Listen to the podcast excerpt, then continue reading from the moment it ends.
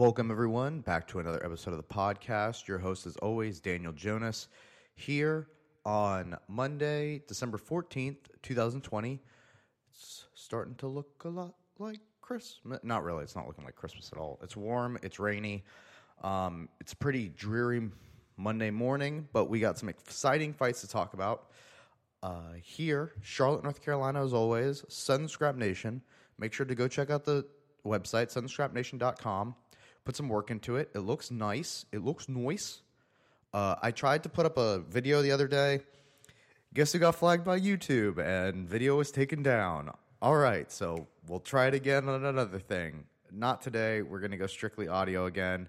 Uh, I got to figure this out. I might have to do a paywall in order to show videos and do what I was doing. If that's the way that I need to go about, I hope you guys are willing to chip in, maybe a couple dollars a month, and that way you can actually watch with video. Um, I'm I pride myself on being able to articulate things very well as far as technique and things go. However, having a visual aid helps everybody. So why don't we get into what happened this past weekend? Remember to go check us out on all listening apps iTunes, SoundCloud, Google Play, Spotify. I won't ever leave those places. I'll always be there, podcast app, wherever you find this. And you can always check us out on the website. I mean, the easiest thing to do is just go to the website, and right from there, my boop, something my my podcast will start playing. Simple as that. But what's more exciting was this past weekend. There were uh, there was a big UFC event. I'm sorry I didn't get to breaking it down last week, but to be honest, to be honest, going into this main event, especially this event, was kind of uh, oversaturation of MMA, if you will. It's the end of the year card. It's being headlined by two flyweights, guys that they're so desperate in needing, they needed a main event that they had to go and get the guys from the last fight. Then you had Tony Ferguson as and Charles Oliveira as the fight of the fight of the night predicted, right? That's what we thought was going to be fight of the night. And we also thought that was oh my god, I've got something in mind. That was more along the lines of what was going to be the main event in the eyes of the people and the critics. However, main event ended up being fight of the night in my opinion that the fight between Tony Ferguson and Charles Oliveira. To be honest, uh, I I was expecting Charles to win.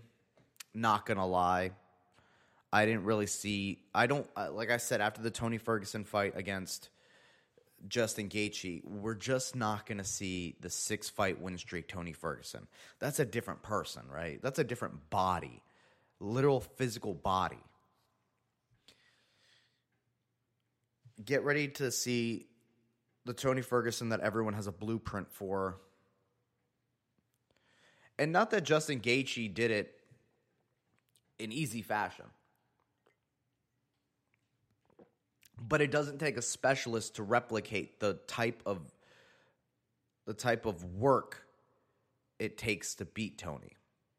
The type of game plan it takes to beat Tony, right? Tony's a bully fighter. If you bully the bully, not saying that Tony's a bully, but if you put the fighter on the back foot that is known for the pressure, their game doesn't seem as scary. I mean, I'll get into breaking it down a little bit more. Let me give some shout outs to some fighters. Chase Hooper, shout out to him. He was getting beat in his in his uh, comeback after his loss to um what's his name Alex Caceres. But Alex Caceres is a specialist, and Chase Hooper is a specialist. But Alex Caceres has more experience being a specialist, so it's going to take more than just a guy who's a specialist at jiu-jitsu. We talked about this with Mackenzie Dern a while back if you can't take me there, it's not going to ever happen. Jiu-jitsu only works if you engage in jiu-jitsu. That's what makes Khabib so good. Is he can ground and pound you without engaging in jiu-jitsu. When he gets to half guard, he stands up in half guard because it's not jiu-jitsu. In jiu-jitsu, there's no such thing as a person standing up in half guard. It just doesn't become a guard and then you go back to your knees. Chase Hooper survived, if you will. I mean, he didn't take as many punishing shots, but he was going to lose if it went to the decision. He Imanari rolls into Peter Barrett's legs.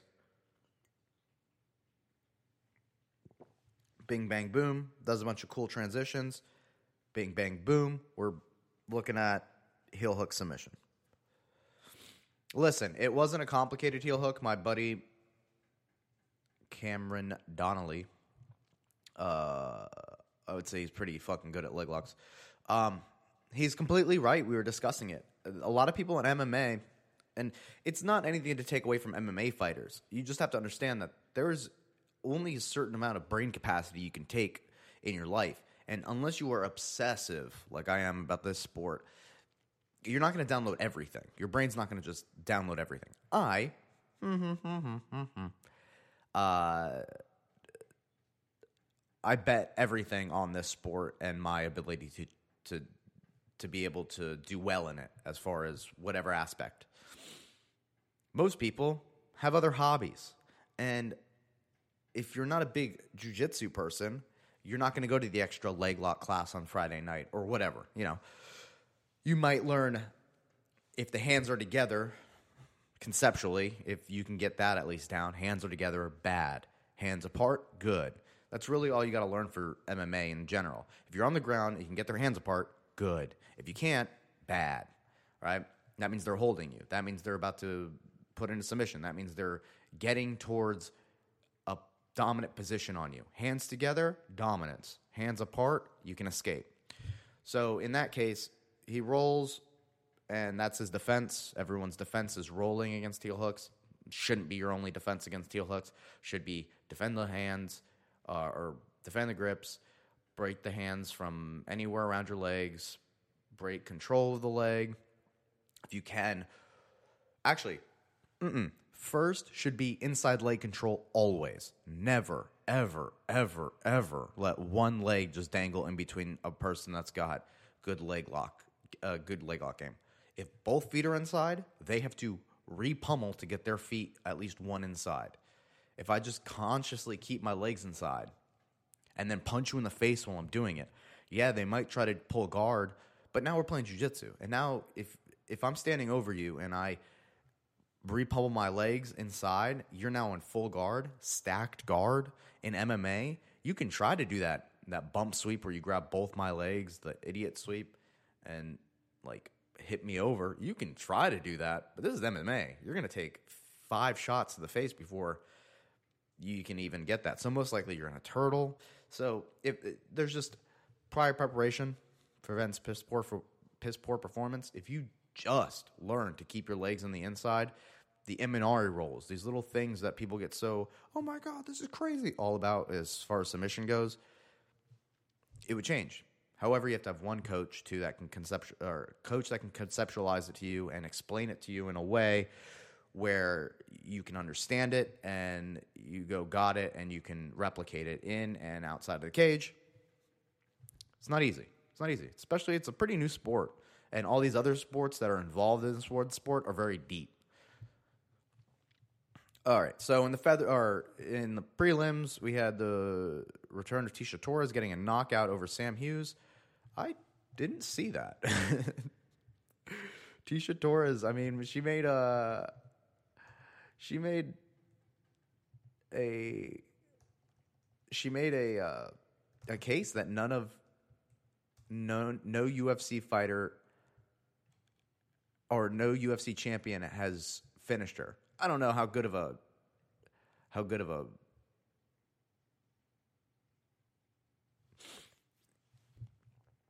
how good of a case that is to fight again for the championship. Shabi, she just went in there and just wrecked this girl. Wait, what round was this finished in? First round, but this is. Oh, I don't think she can continue. She couldn't see. Maybe she busted her orbital. Yeah, she busted her orbital. Uh, Tecia, I mean, she just wants to fight for that title. So um, if you're not one of those top contender girls, she's going to beat your ass. And that's just experience. Um, shout out to her. And then you have Gavin Tucker versus Billy Quarantillo. That was an awesome fight. Gavin Tucker did a really good job of just being more technical, going to the body on Billy. And uh, yeah, I mean, Billy forward pressure, it can make people give up. It can make people crack. Gavin Tucker hits too hard and hits too good. So whenever Billy wanted to press and do that, Gavin just sat down on his punches and kicks and forced Billy to make decisions another way. And then he would take Billy down. He he got his wrestling up. He scored 7 out of 13 takedowns. I mean, for the guy that you would expect on the other end to be throwing the take or going with the takedown pace the other way, defensive takedowns. And then lightweight, you have Rafael Fils, Fizu, Fiz, versus Renato Moicano in the lightweight division. Renato coming off of a win, submitting uh, a guy who I mean, he's a killer. Have a have a had Hadjovic. See, it's not that I don't know who it is. It's just it's not an easy name to pronounce. Give me credit. Um, Rafael coming in there. Rafael going in there and hitting him with a three piece combo. I mean, beautiful right hook to the body.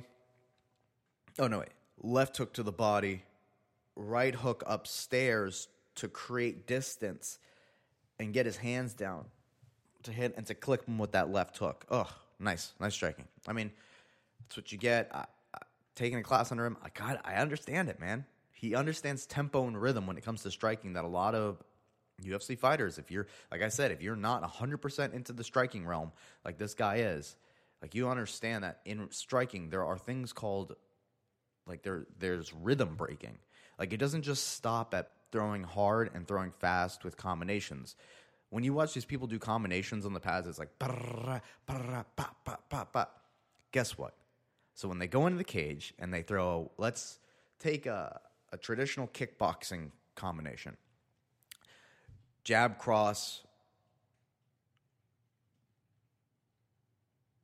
uh, yeah, jab, cross, hook, leg kick. If I throw it, jab, cross, hook, leg kick, jab, cross, hook, leg kick, jab, cross, hook, leg kick, jab, cross, hook, leg kick. If I continuously do that in a fight, a person at the level of, you know, any of the guys in the top five of any division are going to go, he's throwing it, jab, cross, hook, leg kick, jab, cross, hook, leg kick. If I won 10 out of 10 fights in the UFC or prior to getting the UFC, and all of those wins were off of my stopping someone from a leg kick, stopping someone from a cross, or stopping someone from a hook because of that one combination. As soon as I get to the top five in the UFC, jab, cross, jab. My my opponent's going to intercept with a. They're going to go jab, cross. They're going to block the cross. They're going to come back with something else. They're going to see that. They're going to read the rhythm. They're going to read the rhythm. They're going to check it. They're going to feint it. They're going to do whatever. They're going to read off of that. So that's why jab cross hook leg kick is great when you can do jab cross, hook leg kick, jab cross hook leg kick, jab, cross hook, leg kick, jab, jab cross hook leg kick. There's a if you can just break the rhythm up, it changes the dynamic of striking in multitude of ways. That one combination turns into five, and that five piece com and that those five different combinations all have different reactions off of those. Jiu-jitsu is the same way, but so striking people don't take the time. And then in the featherweight division, so shout out to Rafael and thank you for that kickbox and thank you for those kickboxing classes. Really appreciate you sharing the knowledge. Featherweight division, you had Cub Swanson versus Daniel uh, Daniel Pineda. Daniel Pineda coming off of a awesome win against uh, uh, Herbert Burns, right? He just demolished Herbert Burns, and everyone's like, "Oh, Daniel Daniel Pineda's back." Da da. Cub Swanson went in there and he boxed Daniel Pineda up. And I was just talking to Troy about this. Uh, we were talking, and Cub Swanson's got them hands. He used to have them hands in the day too. And he really showed it. There's a difference when you sit down on the punches instead of just flurry punching, which we saw some of in. We saw some of them in the other fight, but I mean, Deja Torres kind of did it. Um, it's the flurry punching when you when you when you don't sit down. When you're moving with the punches, it takes a lot of the heat off.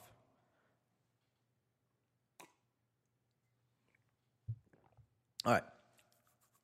Shout out to Cub Swanson. And, Cub Swanson's fights are always great, especially when he when he's a win when it's a win and it's a KO. Like, I mean, devastating knockout. Uh, relax, but fun, fun, and Daniel Pineda's big too. It's just that boxing. Every time Daniel Pineda would try to step in and spin. Mm. He looked like old Cub. It was great.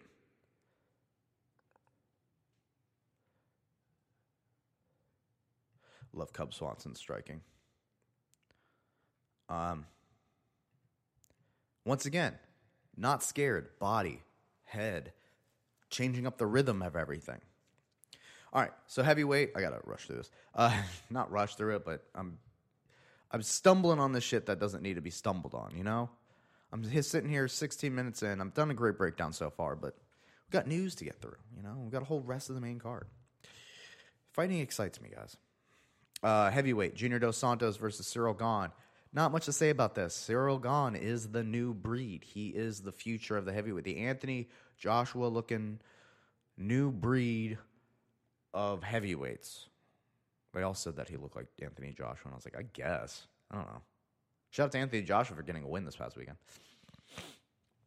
Uppercut. I mean, I just think Tyson Fury fucking tools him. Junior Dos Santos versus Cyril Gane. Junior, I mean, long in the tooth. He tried to go in there. He tried to jab. Cyril Gane out jab Junior. It's just one of those moments where I think Junior's been hit too many times. If he wants to keep fighting, he can, but I mean, this was kind of feed him to the wolves fight for Cyril, though. It's gonna be hard for him to get another fight. I will say that this guy's seven and zero, and he knocked out Junior Dos Santos in the second round. Technically, uh, it's gonna be hard for people to want to step up and fight this guy.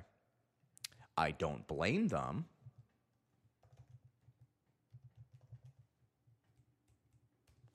But people aren't going to want to sign up and fight. Also, I mean, he's big. He's a big dude. He's got submissions under his record. Junior was doing well with the boxing. Like, if Junior could just sit down on his punches, not sit down, but like when he kicks, counter with the kicks. Or counter the kicks with the punches. But, I mean, I think Cyril Gane's speed, his youth, he trains with Ngannou. He throws high kicks. Not a lot of not a lot of heavyweights throw high kicks.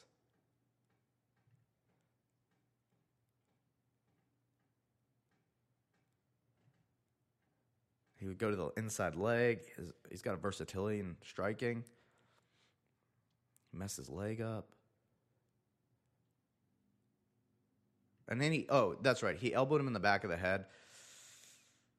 And uh, Junior was arguing, but what can you do? I mean, what can you do, though?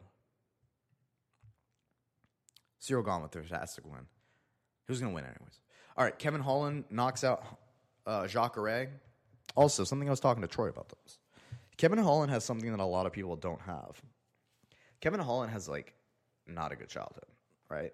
Or not that it's not a good child, but he he brought up in he had a lot of adversity. He has that like chip on his shoulder. He talks when he fights. He doesn't care. He slaps people when they fight. He fights but he's also got a lot of talent and technique. Mike Perry's the same kind of way, but he lacks the technique and the talent. But when you get those two things together, Kevin Holland knocked Jacare out on his knees. Jacare felt safe. Kevin was doing jujitsu off his back. Kevin's a a black belt under Travis Lutter. So there's no reason why he shouldn't be able to do jujitsu against uh, Jacare, and that's what he was saying. But he gave him that false sense of security. He was talking to Jacare. He was like, "Oh man, that's a good shot. That's a good shot, Jockey." Uh, and then he was on his knees, and Jacare in the moment was like, "Oh, we're doing jujitsu. Oh, what a good guy!" And then whap, Kevin Holland pushes away from him. Jacare tries to close distance, hits him with that left hook from.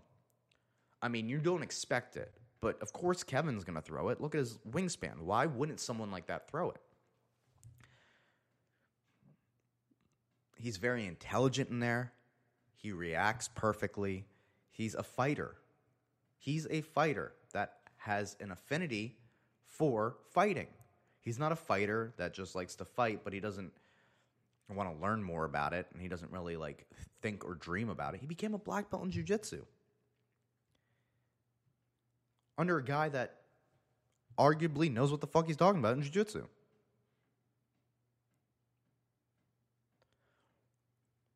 He's a real problem in the middleweight division. He's got knockout power. He's long, lanky.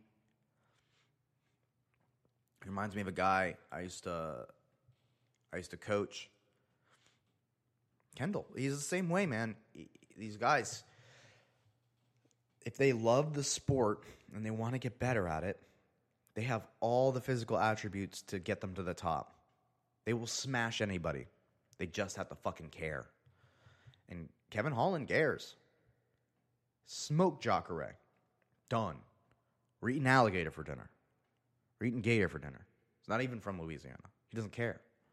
It's on to the next fight. I think him versus anybody. I think Kevin Holland versus Kelvin Gastelum would be fucking fire.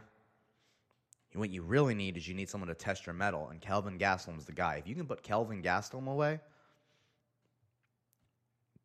n- now we cooking. I think that's the fight. All right, in the strawweight, you have Mackenzie Dern versus uh, Jan Jandiroba. Um, Mackenzie Dern outboxing, doing what she needs to. Only Jandiroba got the takedown, but Mackenzie just outstruck her. She busted her nose. She went through a little bit of adversity. She's a she's a competitor. She's a fucking world champ. Everyone wanted to see it go into the ground, but guess what? When two grapplers fight, it doesn't turn into a grappling match. It turns into a striking match. And that's what happened. Mackenzie works with Jason Parillo. You put the money in the right places, get the good results. Lightweight main or co-main event. Everyone wanted this to be Tony Ferguson versus Charles Oliveira. Everyone wanted this to be fight of the night. Couldn't be. Charles Oliveira went out there and he demolished Tony Ferguson. He showed he's the new Tony. He's the guy in this division. Not new in the way that experience wise, like Charles has way more fights than Tony. Not way, but has more fights than Tony. But he's a new blood. He's he's gunning for the title shot. Tony's had his chances. I mean, look at the he shut him down. 86 strikes to 26 three takedowns, three submission attempts. I mean, he almost got Tony's arm in that first round. I mean, probably got Tony's arm in that first round. It explains the lack of volume on Tony's part. And then it was just easy breezy, beautiful cover girl for the rest of the time. He took him down, he smashed him, um, and he outpointed and outpaced Tony Ferguson. To me, Charles Oliveira made a statement in that way I, I saw he was gunning for a submission. If he submitted Tony Ferguson, everyone would have lost their fucking mind. Not going to submit Tony Ferguson in three minutes or three or in three rounds. Sorry, you had your chance in the first round. He's not going to tap. You, it has to be a choke. Otherwise, it's not going to happen. Maybe you go for a leg lock.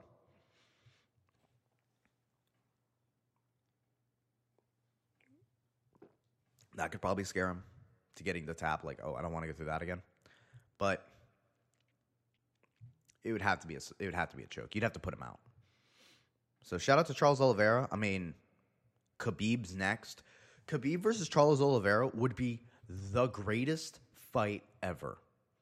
boxing wrestling, Russian Brazil, shoot the box versus Dagestani bear wrestling. You wrestle me, I'm going to submit you. You want to kick me, I'm going to I'm going to punch and take you down. Um what this fight also showed me was Tony Ferguson would get eaten up by Khabib. Mm, what you say? No one wants to hear that. But that's the hard truth. The hard truth is Tony Ferguson would be eaten by Khabib. Um, you know this. This is not number one bullshit. This is 100% true. All uh, shout out to my fucking Dagestani fans, since I have none, because I vibed with Tony for so long. If Charles Oliveira could have done what he did that night to Tony and smashed him top position wise, Khabib Khabib gonna smash. He gonna smash all day, all night, all night long, all night, all night long. Smash him all day. I mean, Charles Oliveira has more of a chance against Khabib on the ground, just because his submissions are fast, fundamental, smooth. In the transition, he can pull triangles off because he's odd and lanky. But his top his top game was fucking spicy too. He controlled Tony. Tony wasn't able to really do anything off the ground. I mean, he got no submission attempts. But when it goes to Charles Oliveira and Khabib, I'm going to be on Brazil's side. Ooh, vai morrer. Ooh, vai. Right? Um. Anyway, man, this coffee's pretty good. Uh, shout out to Deiveson, Figueiredo, and Brandon Moreno for the fight of the night. Decision: Deiveson retains his belt. They run it back. I mean, what a fight! Back and forth. Four takedowns from Brandon Moreno. Two takedowns from Deiveson Figueiredo. Significant strikes are almost parallel.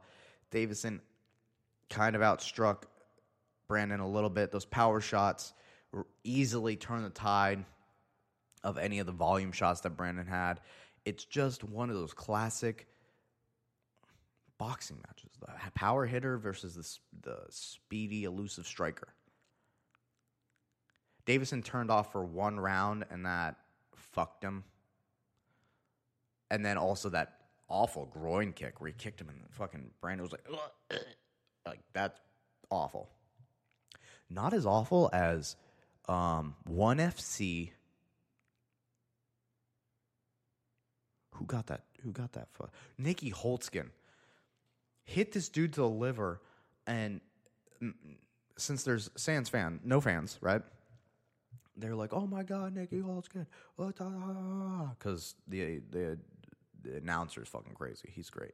Um, after it's done, they pan and look at the guy, and the camera picks up the the sound of the guy. He's like, "Oh, oh."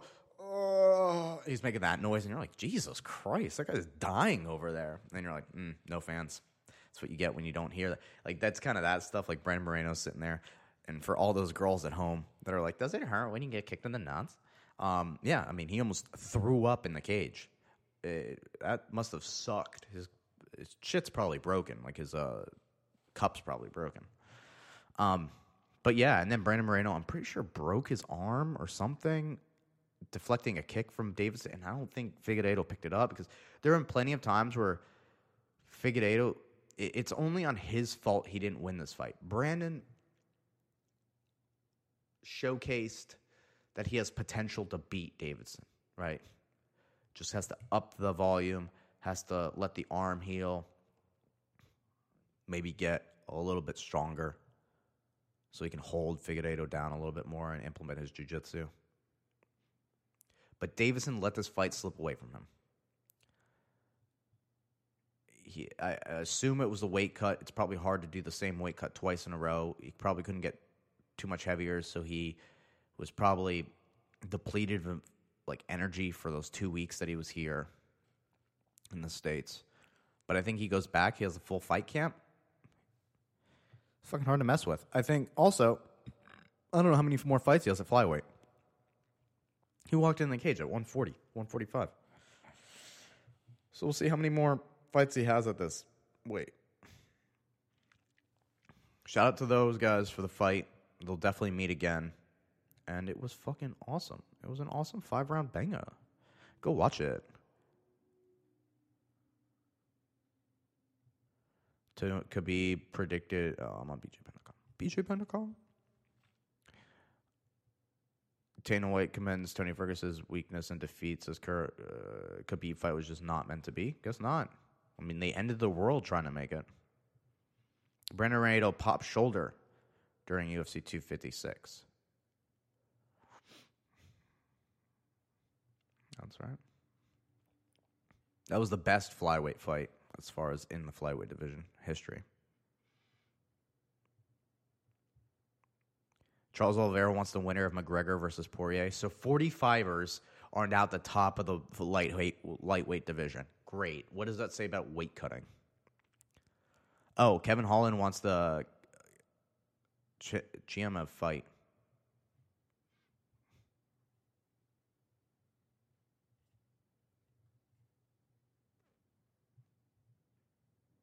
Julio Rountree versus Marcin Prachnio. There's supposed to be a big fight added to a card. Which fight? It's- I think it's supposed to be added to after the Stephen Wonderboy Thompson fight. What other news?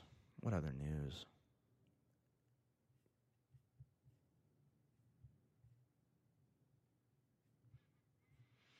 That's pretty much it.